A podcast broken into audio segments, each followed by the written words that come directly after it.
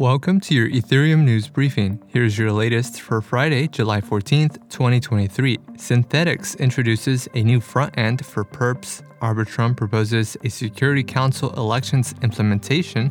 Flashbots introduces MEVM, and core developers seek to reduce Ethereum's validator set. All this and more starts right now.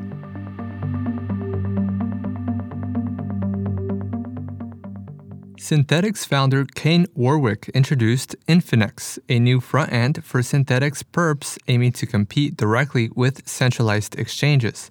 The exchange will prioritize user experience and aims to address friction with onboarding to Optimism, acquiring SUSD, and wallet signatures. Once live, users will be able to sign up with an email, username, and password. Infinex will generate a fresh key pair for each user, which will then be securely stored in the user's browser and used on the backend to sign transactions automatically the key won't be able to withdraw funds. Infinex will also support USDC and USDT deposits, which will be used as a margin to lend users SUSD for trading. Users can still deposit SUSD. The exchange will also feature a referral program, which will pay users a portion of the fees generated by their referrals.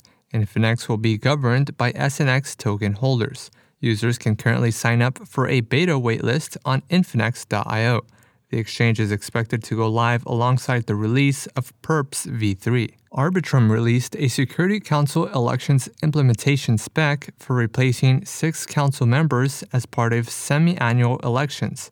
Elections for the first rotation of members are set to take place on September 15. The implementation outlines the election process, which involves nominee selection, compliance checks, member elections, and updates to multisigs. The Security Council is a set of 12 independent entities that are tasked with making expedited protocol upgrades during emergency situations. Upgrades executed by the Security Council do not need approval from the Arbitrum DAO, but are subject to a short delay period.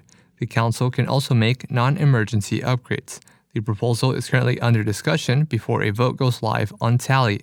Flashbots introduced MEVM, a modification of the EVM with new precompiles designed for MEV applications. Developers can use the MEVM to build MEV applications as smart contracts within a familiar programming language. The MEVM aims to provide precompiles for each component of the MEV supply chain. The MEVM also offers privacy by shifting the computation of sensitive data to off chain execution nodes.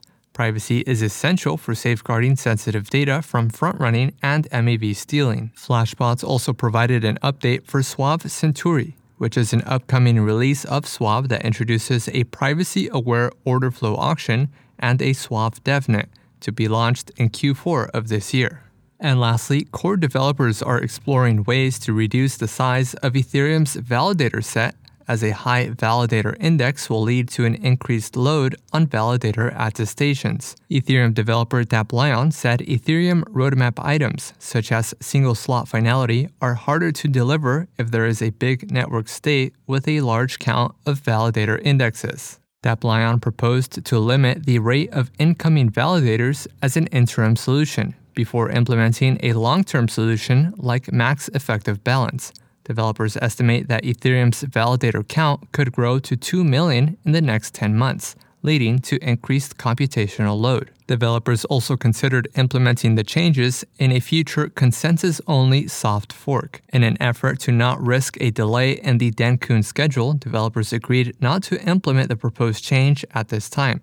Developers agreed to monitor the validator set and will continue discussions on the proposal's forum. This has been a roundup of today's top news stories in Ethereum. You can support this podcast by subscribing and following us on Twitter at ETH Daily. Also, subscribe to our newsletter at ether.fm. Thanks for listening. We'll see you on Monday.